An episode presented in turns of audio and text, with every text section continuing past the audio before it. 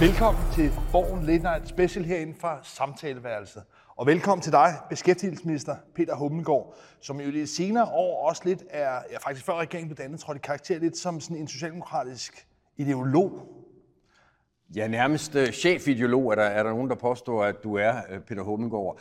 Øh, og, og lad mig starte der, fordi i den egenskab, altså i din egenskab af sådan den socialdemokratiske tænker i regeringen, øhm, så kunne jeg godt tænke mig at høre, hvad du egentlig synes, tænker om det, alle taler om for øjeblikket, coronakrisen. Og, og jeg er helt med på, at ingen tænkende menneske ønskede, at coronaen skulle komme til, til Danmark eller til verden, men nu er den her.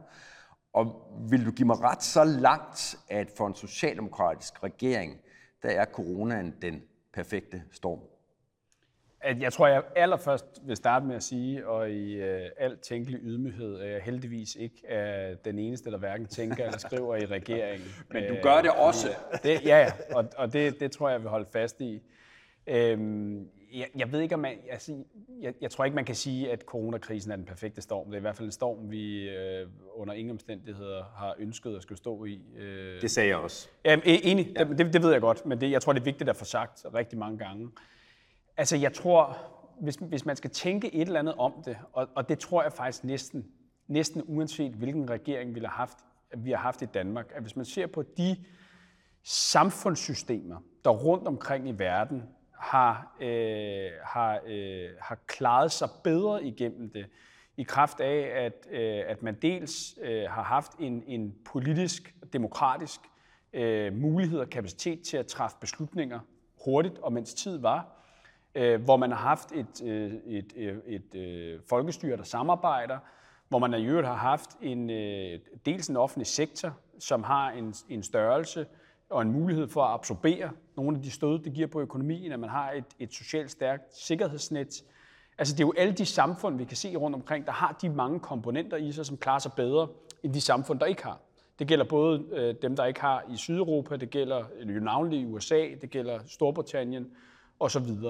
Øh, så, så jeg, jeg vil faktisk gå så langt som at sige, at jeg tror, at det er den danske samfundskonstruktion, øh, at, der gør, at, at, at vi i Danmark, øh, uanset hvilken regering vi, vi ville have haft, øh, vil jeg påstå, ville have været bedre i stand til at, at, at klare de mange forskellige udfordringer, det giver, både på sundhedsdelen, på den økonomiske del og øh, på genopretningsdelen. Men, men vil du give mig ret i, at, at, coronakrisen her jo også muliggør, at noget af det, som Socialdemokraterne traditionelt øh, bekender sig til, altså at staten skal fylde meget, at velfærdssamfundet sådan skal træde i karakter, at det har virkelig fået muligheden for sådan at komme til udfoldelse i de her måneder? Altså man kan, jeg tror, du kan, du kan have en pointe så langt i hvert fald i, at mange af de øh, værdier, at vi i hvert fald jo historisk har kæmpet for, øh, den øh, øh, altså velfærdssamfundskonstruktion, som vi jo heldigvis altså fra venstre til højre i Danmark er meget mere enige om, end man er andre steder, øh, at den jo virkelig udviser øh, sin styrke i sådan en situation her. Og det er, og det, det, det vil jeg heller ikke lægge jul på, det er der for mig at se i hvert fald jo selvfølgelig en understregning af øh, nogle af de værdier og den samfundskonstruktion, som jeg i øvrigt jo også synes er den rigtige at den i virkeligheden på mange måder lige nu altså står en, en, en stor prøve. Altså, øh, og og det, det synes jeg, der er en øh, underbygger, hvorfor at det, øh, at det ikke bare politisk, men, men også for vores civilisation er fornuftigt at have en sådan samfundskonstruktion. Men Peter Hummelgaard, nu præsenterer du lidt som om, at det ligesom er den socialdemokratiske konstruktion, den nordiske velfærdsmodel, helt tilbage til H.C. Hansen og Jens Otto Krav osv., som på en eller anden måde bærer frugt nu. Men der er jo også nogle politiske valg at træffe. Du har selv været enormt kritisk over for den måde, man håndterede finanskrisen for jo nu lidt over 10 år siden hvor din kritik ligesom var, at øh, det vendte den tunge bund øh, nedad, og dem, der var, som man kaldte det, for fede til at fejle, de blev ligesom øh, reddet. Har I ikke truffet nogle anderledes beslutninger nu? Altså, sagt på en anden måde, der har vel været nogle politiske valg, nogle socialmoralske politiske valg, som I har gjort anderledes nu, som ikke kun afhænger af modellen? Jamen, altså, jeg, for det første tror jeg ikke, at det, jeg fremhæver, ikke, er ikke nødvendigvis. Altså, jeg mener jo selvfølgelig, at den nordiske øh, velfærdsmodel har nogle helt oplagte styrker, og den helt rigtige vekselvirkning mellem det private marked og en offentlig sektor, der understøtter, at man har et meget stærkt privat marked. Øh, men, men du kan også bare se altså på sådan en øh, samfundskonstruktion, som man har i Tyskland, altså som jo ikke er den samme, som øh, man har i de nordiske lande, hvor du også har større ulighed og alle mulige andre ting, men alligevel har haft en konstruktion, som har gjort dem mulige til på deres måde at håndtere øh, øh, øh krisen på. Men, men, men jeg tror, du har ret i, og det, det er da også en af de ting, der har fyldt meget for mig, øh, i, øh, i både mine skriverier igennem mange år og min refleksion øh, oven på finanskrisen, at hvis man skulle komme i en sådan situation, hvor at vi får så store stød på økonomien, altså den krise, vi er i nu, kan jo ikke på, samme måde sammenlignes med finanskrisen. Finanskrisen, der var der jo altså gået råd i, øh, i, i finanssektoren i særdeleshed, og på den måde i økonomien. Øh, det vi har nu, det er en, en fra den ene dag til den anden meget stor efterspørgselskrise, som så giver meget, meget dybe anslag på økonomien. Men, men for eksempel, ja, men for eksempel, bare, det er jo ikke noget, der er sket automatisk. Altså, der er nogle politiske valg, der er blevet truffet. Og der er jeg bare lidt svært ved at forstå, at altså, nu henviser du til det modellen, og det er ligesom sådan en nødvendighed, men der er vel nogle politiske valg, hvor det virker i hvert fald til, når man jagter det, at Socialdemokratiet på en eller anden måde har udnyttet muligheden til rent faktisk at træffe nogle politiske valg, som er i overensstemmelse med jeres tradition, men som er politiske, som ikke er tværpolitiske, som ikke er neutrale, men som er socialdemokratiske. Jamen, jeg tror, at alle valg, man træffer, alle beslutninger, man træffer, vil være farvet af det, øh, de værdier og idealer, øh, at man har med de balancer, man, øh, man, man har for øje. Hvis man for eksempel tager altså, lønkompensationsordningen, altså, som er uh, ubetinget uh, det største indtil videre i mit politiske liv vigtigste ting, jeg har været med til at udforme og lave, Øh, den blev jo lavet, øh, og jeg er med på, at man kan ikke, man kan ikke, det er svært at sammenligne USA med Danmark og alt muligt andet, men, men alligevel er det interessant her, fordi øh, den er jo i en dimetral modsætning til den måde, at amerikanerne har indrettet deres hjælpepakker på.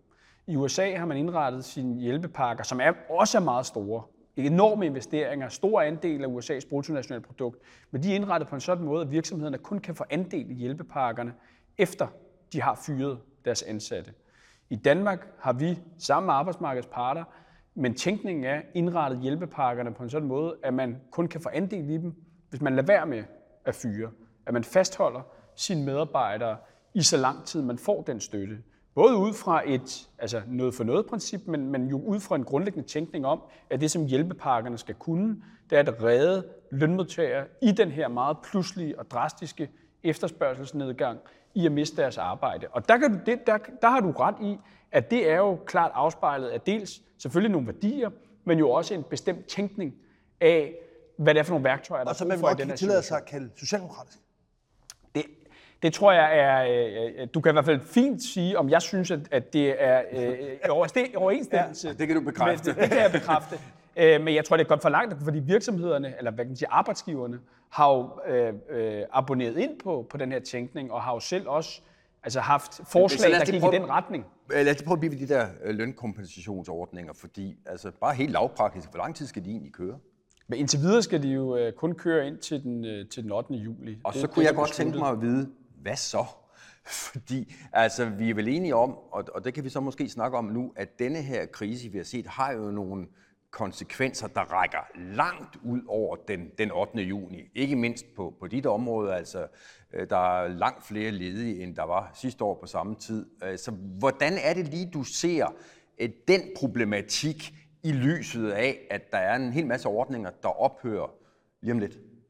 Jamen, altså, for det første, så tror jeg, det er rigtig vigtigt, at, øh, og der er, jo, der er jo flere også, altså både erhvervskommentatorer, men også virksomhedsledere, der har været ude og sige, nu skal vi også passe på, at især lønkompensationsordningen heller ikke bliver øh, noget, som virksomhederne bliver for afhængige af. Altså, de, de, den har karakter af at være en dybfryser. Og det er med helt åbne øjne, at vi har sagt, at nu ligger vi en, en andel af arbejdsmarkedet i dybfryseren, mens det er, at vi håndterer den sundhedskrise og den globale pandemi, der er. Men den skal også tøs op. Altså, fordi at vi, at vi kan ikke have så store andel af erhvervslivet, og især lønmodtagere, der er sendt hjem øh, med støtte, Øh, okay. på, ja. i dybfryseren i så lang tid. Okay. Altså, så det, og det skal jo, og det, de skal jo, den skal jo tøs op hurtigere frem for senere. Og det er også derfor, jeg siger, at det, der er besluttet indtil videre, er jo den 8. juli. Øh, min indstilling vil også være at holde fast i, at det der vil gøre det, men så er det klart, så er der noget, der er nødt til at følge efter. Og det er flere ting, der er nødt til at følge efter, som en del af udfasning af det. Men, men lad, os prøve, lad os prøve at blive lidt konkrete, fordi nu er vi her i København. Den største arbejdsplads her i området, det er Københavns Lufthavn, hvor du ligesom har en tilknytning, du er vokset op ude i området, du har enormt mange i din familie osv., som kan man sige har arbejdet ude i lufthavnen. Det er jo et af de steder, der er blevet ramt allerhårdest, og som også ser ud til i meget lang tid fremover. De mennesker derude, som er på lønkompensation lige nu, når det udløber, så står de jo til at få en fyreseddel, for der er ikke nogen passagerer derude. Hvad er dit tilbud, for eksempel til dem? Det er også i andre lande, men nu, altså andre steder i landet, men altså, lad os bare tage lufthavnen. De folk, der mister lønkompensation, hvad er dit tilbud til dem? Ja, men, det, men det der er jo et meget godt billede på i virkeligheden, altså hvor svært det er, fordi at, at man kan jo ikke have, grunden til, at SAS allerede nu har varslet at fyre øh, 1.750, tror jeg det er, øh, efter lønkompensationsordningen, Øh, det handler jo om, at øh, de har nogle scenarier, hvor de først er oppe i fuld drift igen, på grund af, at verden er lukket, øh, fordi man har været nogle steder dårligere til at håndtere sundhedskrisen, at de ikke er i fuld drift igen før sommeren 2022. Og, vi kan jo ikke have en lønkompensationsordning, der løber frem til sommeren 2022, fordi det ikke handler længere om, hvordan er det, at vi i Danmark har lukket samfundet ned for en kortere periode. Det handler jo virkelig om omverdens efterspørgsel. Og, og det er jo altså på alle måder trist. Altså jeg har selv øh, adskillige familiemedlemmer, der lige nu er på lønkompensation, øh, og som, som jo er i risikozonen, også for at miste deres arbejde. Og for dem er der flere ting at gøre.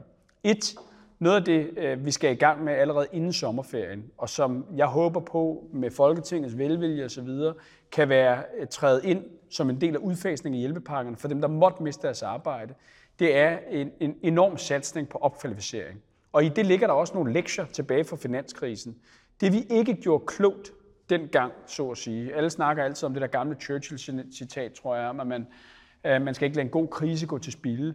Det var, at de mange arbejdsløse, der kom, hvoraf mange jo altid er desværre øh, ufaglærte og lavt lønnede, der fik man ikke satset på, at de fik banket nye kompetencer og uddannelse på ryggen, så de var parat til det arbejdsmarked, der kom. Og det er jo det, der har gjort, at vi de senere år har stået i en situation, hvor der har været et enormt mismatch mellem, at vi ved, at vi har en masse ufaglærte, som er i en jobusikkerhed, samtidig med, at der er mange virksomheder, der har været enormt optaget af, at vi skulle rekruttere udenlandsk arbejdskraft. Det jeg så synes, vi skal gøre denne gang her, det er at sørge for, at de folk de bliver opkvalificeret. At det er økonomisk attraktivt for dem at blive opkvalificeret, at mulighederne er til stede, og at vi får brugt pengene, der er, allerede er i systemet, bedre. Det andet, vi skal gøre, ja, ja, bare, bare en ja. hurtig ting, andet vi skal gøre, det er jo, at der er, og det er jo også det, finansministeren har sagt flere gange, et enormt behov for, at der efter udfasningen af hjælpepakkerne vil blive lavet, hvad kan man sige, øh, klassisk økonomisk krisepolitik i den forstand, hvor man kickstarter økonomien, hvor man genopretter økonomien, hvor man noget, pumper liv i økonomien. Fra 22 og frem. Altså, det er også, noget kan virke ja. med det samme, og det er rigtigt, noget har et lidt længere sigte. Og det skal jo så kombineres med nogle af de andre udfordringer, vi gerne vil løse, som forhåbentlig kan vi opkvalificere folk til at skulle tage de nye grønne jobs, der bliver skabt som en del af vores øh, vores øh, ambitioner om at nedbringe men, vores CO2-udslip. Men vil du kunne forstå, hvis der går en ufaglært øh, mand rundt ude i lufthavnen på min alder, slipper kufferter, øh, og så skal han høre, at dit forslag til ham er, at han skal opkvalificeres. Altså, på mig lyder det som en meget, meget verdensfjern øh, løsning for en mand, der står og ikke længere har et arbejde, fordi flyvemaskinerne ikke flyver ud til Kastrup. Jamen det er klart, at det, at det første, øh, vi skal sørge for, det er, at han kan komme i arbejde så hurtigt som muligt. Øh, og det skal jo helst gerne være et arbejde, og vi vil jo gerne gøre, hvad vi kan for at hjælpe og understøtte de virksomheder, der er, også i lufthavnen og alle mulige andre steder, i at de ikke øh, går på røven i, i alt det her. Men det er klart, det kan du ikke gøre med alle, og heller ikke de dele, hvor der enten ikke er en efterspørgsel på grund af, at verden er lukket ned, eller øh, hvis det er, at, og det vil vi jo opleve, tror jeg desværre, at nogle virksomheder, der i forvejen har, øh, har haft bagenden i, øh, i, i, i problemer inden krisen, at det vil blive accelereret af den krise, vi ser ind i. Og Men, Danmark er sårbar, fordi at vores største eksportmarked er USA, og USA's økonomi lige nu er på vej i, i kloakken desværre. Vi skal så gøre alt, hvad vi kan herhjemme på alle de tangenter, vi har at spille på, for at folk kan komme i arbejde. Men vil du kunne forstå, hvis den før omtalte ufaglærte ude i Kastrup i et svagt øjeblik kunne tænke, prisen for at håndtere denne her coronakrise blev altså rigtig, rigtig høj. Ikke alene står jeg nu til at miste mit arbejde, det kan også være, at øh, jeg kender nogen, der skulle have en kræftbehandling, som så kommer senere. Altså nu bevæger jeg os helt op i helikopterperspektivet. Vil du kunne forstå dem, der tænker, at omkostningerne i forbindelse med hele den her håndtering af corona på mange måder bliver meget, meget høj, og nogen vil sige for høj? Altså jeg tror, det er åbenlyst i hvert fald, at omkostningerne er meget, meget høje, når man bliver ramt af en pandemi. Og det er jo derfor, vi heldigvis ikke ser pandemier særligt tit. Altså den sidste store pandemi, vi har haft, har været i 1918. Så jeg kan sagtens forstå, altså, og, og føler det jo også selv, at omkostningerne er meget høje. Altså i mit, apropos, det er jo min valgkreds ude i Tornby, altså der er ledigheden jo steget med 53 procent. Det er den kommune, Dragør, den næststørste, som også er en del af min valgkreds, hvor der er størst andel af de beskæftigede på lønkompensation. Ja, og så er det nogen, der spørger, om kuren var værre end sygdommen. Jamen, ja, det der jo så er det interessante, for jeg snakker om alle de mennesker, og de arbejder i en branche, hvor de ved også godt, at de er hårdt ramt, fordi at de er afhængige af verden omkring dem. Og det er det, jeg også tror, vi kommer til at se ind i, at de dele af, hvad kan man sige, vores samfundsøkonomi, hvor folk måske meget hurtigt desværre mistede deres arbejde, mange af dem, der lavede det, de lavede før på caféer, restauranter osv., de vil hurtigt vende tilbage.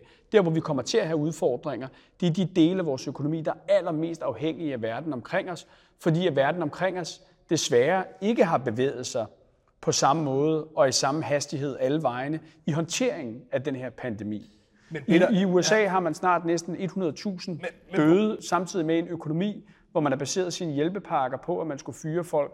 Det, kommer, det, det tror jeg desværre kommer til at sætte til lange spor, og det vil gå ud over nogle danske eksportvirksomheder. Det går ud over i særdeleshed luftfart og sådan et selskab som SAS, som lever meget af at flyve til USA. Det er nogle af de ruter, de tjener penge på.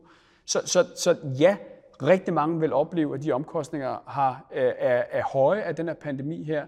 Det vi så skal gøre som samfund, og som velfærdssamfund mest af alt, det er bedst muligt at tage hånd om alle mennesker. Give dem de fornødne muligheder for at få sig et nyt arbejde, samtidig med at vi investerer i, at der bliver skabt nye arbejdspladser. Peter Omgaard, jeg tror, det er meget få borgere i Danmark, som ikke vil foretrække at bo i Danmark frem til for, for eksempel USA under hele det her forløb. Så det er klart, at, at jeg tror, at de fleste i hvert fald oplever, at vores velfærdsmodel har vist nogle styrker, som du også var inde på indledningsvis. Men spørgsmålet er også for dig som socialdemokrat, om det ligesom er socialt afbalanceret nok. Og jeg kan ikke lade være med at tænke på, hvis man kigger ligesom tilbage i den periode, der har været, så kan man konstatere, at den hjælp, der har været, også fra den europæiske centralbank, har gjort, at, øh, nogle virksomheder i hvert fald har klaret sig. Øh, C25-aktieindekset er steget med 25 procent siden krisen ramte, og arbejdsløsheden er tilsvarende også steget med 25 procent. Så altså for store virksomheder, ja, der ser det ud til at gå okay, men for bunden, kan man sige, er øh, proppen øh, røget ud. Og der kan man spørge dig, altså er det her tilstrækkeligt socialt afbalanceret? Jeg, jeg tror i hvert fald, at der er et behov for, også i lyset af alt det, vi, øh, vi lærte om håndteringen af finanskrisen og den efterfølgende økonomiske krise dengang, det er at have øh, øjet stift rettet på hele tiden at sikre størst mulig social balance. Jamen størst muligt. Nu spørger jeg dig, synes du, den har været tilstrækkeligt stor, den social balance? I det her? Jeg, jeg synes det indtil videre, men jeg, men jeg er også enig i, at når det er, at eksempelvis at den europæiske centralbank udvider sin, øh, sin øh, obligations- og aktieopkøb gennem kvantitative lempelser osv., så er der jo en risiko for, at det i forvejen er dem, der sidder på, hvad kan man sige, øh, aktiekapitalen rundt omkring øh, de store virksomheder, at det bliver pumpet ind som, øh, som tilskud i aktieindekset, frem for i realøkonomien. Og der skal vi jo så forsøge alt, hvad vi kan, at lave nogle redskaber, der, men, men Peter, der, der, der ja, hjælper men, ude i folks hverdag. Og det, jeg sagde det, jeg, jeg blev interviewet, tror jeg, af New York Times under den her krise her, hvor jeg sagde, lidt populært sagt, så handler den her krise jo alt om, at det ikke skal handle om Wall Street, men at det skal handle om Main Street. Og, og der tror jeg, at der er lønkompensationen har jo været en del af det i den her fase her.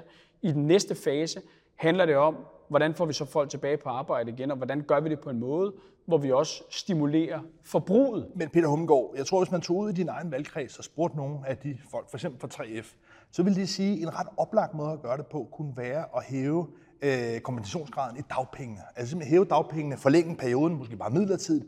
Andre har foreslået i fagbevægelsen, at de, den toårige periode, der er, skal forlænges under krisen, så man kan være på dagpenge længere. Der har du slået alt det ned, der kommer sådan set altså fra nogen af din, din egen øh, baggrund. Hvorfor synes Socialdemokratiet ikke, at det er en god idé i sådan en krisesituation her, når vi ser, at man hjælper erhvervslivet? Hvorfor går man ikke ud og hjælper folk, der er arbejdsløse, folk, der kommer på dagpenge med at lave en større lønkompensation? Altså, det er ikke rigtigt, at vi har slået alt ned, fordi vi har jo allerede forlænget dagpengeperioden. Altså, den er jo i, øh, i første omgang forlænget sammen med hjælpepakkerne i øvrigt frem til juli måned. Altså det vil sige, dem, der har været arbejdsløse, der får man ikke talt ancienitet i den periode, man er arbejdsløs. Det er det ene. Det andet er, at vi afviser heller ikke, altså vi afviser ikke at gøre noget, der kan forbedre dagpengene. Og det gjorde vi jo heller ikke inden. Det, som jeg har afvist, og det, det har jeg gjort, fordi jeg synes ikke, at det nødvendigvis er tænkt til enden. Det har været ideen om, at man skulle have et særligt coronatillæg til dem, der bliver fyret, mens der er coronakrise. Så det vil sige, at hvis du er blevet fyret øh, inden den 9. marts, så var du ikke nødvendigvis berettiget til et ekstra tillæg oveni. Og der tror jeg, man kan gøre det smartere, og i øvrigt jo, synes jeg, hvis man skal gøre det, tænke over at gøre det på en sådan måde, at det bliver ved med at være attraktivt for folk fremadrettet at melde sig ind i en A-kasse. Jeg vil godt lige øh, her, hvor vi begynder at, at nærmer os afslutningen, øh, gå, gå frem til det, der jo kunne man sige, mere er normaltilstanden i, i dansk politik. Fordi en eller anden dag, så slutter det her corona, øh, må vi da håbe, øh, og vi skal tilbage til sådan mere en, en, en dagligdag i, i dansk politik. En af de ting, som jeg ved, du er travlt beskæftiget med, det er at forholde dig til øh, en mand med et navn på fire bogstaver, nemlig Arne. Altså, og det, det står for altså den her plan om øh, differentieret tilbagetrækning. Kan du ikke lige give os en, en situationsrapport inden for maskinrummet over i Beskæftigelsesministeriet? Hvordan går det med de der bestræbelser på at lægge en, øh, et forslag frem, der vil kunne hjælpe Arne? Jamen altså, det går godt. Øh, vores, øh, vores plan og vores... Øh, øh, oprindelige øh, tanke var jo, at vi øh, på nuværende tidspunkt havde fremlagt den model, som vi har arbejdet med mere eller mindre siden jeg blev øh, jeg tiltrådt som minister. Det er vi ikke nået at blive færdige med, øh, blandt andet fordi vi har skulle håndtere de her ting her. Det, der så er den nye tidsplan, det er, at det bliver fremlagt øh, efter sommerferien, og der bliver indkaldt til forhandlinger, og at vi forhåbentlig med, med Folketingets gode velvilje, eller i hvert fald bare et flertal af Folketinget, øh, Øh, kan få det vedtaget, sådan, så det kan træde i kraft fra den 1. januar. Og jeg synes faktisk også, der i lyset af den her coronakrise, øh, er, er kommet et ekstra godt argument for, hvorfor det også er rigtigt at gøre nu. Altså apropos det eksempel, du nævnte før, øh, med, med nogle af dem på arbejdsmarkedet, der måske er godt op i alderen, er tæt på pensionsalderen, at der kan også være en, en, et ekstra argument i, når vi også kan se, at stigningstakten blandt de unge nyledige, at give folk, som måtte have et behov for det, og ganske enkelt øh, har tjent i rigtig, rigtig mange år på arbejdsmarkedet, en mulighed, hvis de vil bruge den, på at trække sig tilbage lidt tidligere, som så også kan efterlade noget mere rum til nogle af de unge, der Men, er på arbejdspladsen. I det oprindelige forslag, som, som I fremsatte før valget, der var der bundet 3 milliarder kroner i, i tanken her. Altså det, det her måtte koste 3 milliarder kroner, måtte man forstå. Øhm, ved det her bord havde Lars Trier Mogensen og jeg for øh, nogle måneder siden besøg af Christian Thulsen Dahl, og han er jo ikke en hvem som helst, i hvert fald i den her sammenhæng. Han er jo faktisk en mand, du kan gå hen og få brug for i forhold til, at han kan levere nogle mandater, så du kan komme igennem med det her forslag om differentieret tilbagetrækning. Tulsendal sagde, at han synes, 3 milliarder var lige til den nære side. Han foreslog faktisk, at man skulle bruge 6 milliarder. Hvad siger du om det? Jamen, jeg så jo også det interview ved det her bord, øh, og, øh, og noterede mig i, i virkeligheden med, med, med både glæde og tilfredshed, at, at Dansk Folkeparti, altså allerede inden, at de har set den konkrete model, som de i jo også har efterlyst i lang tid, øh, sidder ved forhandlingsbordet. Og, og jeg mener faktisk også oprigtigt, jeg er jo en af dem i mit parti, der på øh, nogle tidlige tidspunkter, blev også meget udskilt for det, har talt for, at der er punkter, hvor det er, at Socialdemokratiet og Dansk Folkeparti kan arbejde sammen. Og jeg synes også, der er meget ære, der skal tilskrives Dansk Folkeparti på den her dagsorden. Det var faktisk oprindeligt helt tilbage, da man lavede velfærdsforlidet.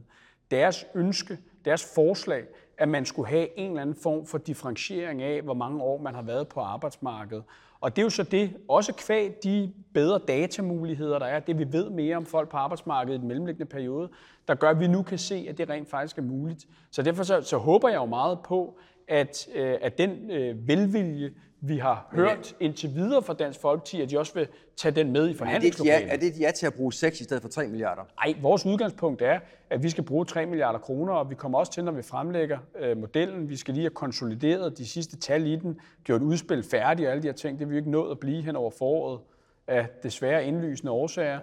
Øh, og at det er, at, at, øh, at man, kan, man kan komme rigtig, rigtig men, langt men, men, for 3 milliarder Men så vil jeg godt om noget, fordi jeg tror, at mange måske i den her coronaperiode er blevet lidt talblinde. Altså, der er brugt 300-400 milliarder. Det er fuldstændig ubegribeligt store beløb. Og så sidder du her og fedter med tre ekstra milliarder til Arne. Vil du godt kunne forstå dem, der tænker, altså hvor svært kan det være? Nu er de lige fundet 400 milliarder til at, Ja, ja, at hjælpe coronaen, og hvorfor kommer de så bare ikke ind i kampen og bruger 6 milliarder på, Ja, på ja Arne? jamen, alt, alt det forstår jeg godt, og, og, og, og selv for, øh, for, for mange af os, der beskæftiger os med det hver dag, kan man også nogle gange blive forvirret over, hvad er det, der er øh, det strukturelle, det vil sige hver år på den øh, lange, lange, lange bane, og hvad er det, der er indgangsbeløb, som vi enten kan tage direkte op som et overskud og bruge en gang, eller for den sags skyld tage et 0% rente lån øh, for at, at bruge på noget midlertidigt. Peter Hummelgaard. Og i det lys, der tror jeg, at det strukturelle, det er det andet. Men det er også økonomisk, synes jeg, klogt, fordi det er også det, der er med til at holde hånden under øh, og fremtidssikre velfærdsforledet, som jo er med til at gøre vores velfærdssamfund holdbart. Peter Hummelgaard, jeg vil gerne love dig, og jeg vil også gerne love seerne, at Henrik og jeg, vi kommer til at følge nøje med i, hvordan det går, og hvornår det bliver Arnes tur. Tusind tak, fordi du kom her i dag i Borgen Lindheim. Fornøjelse.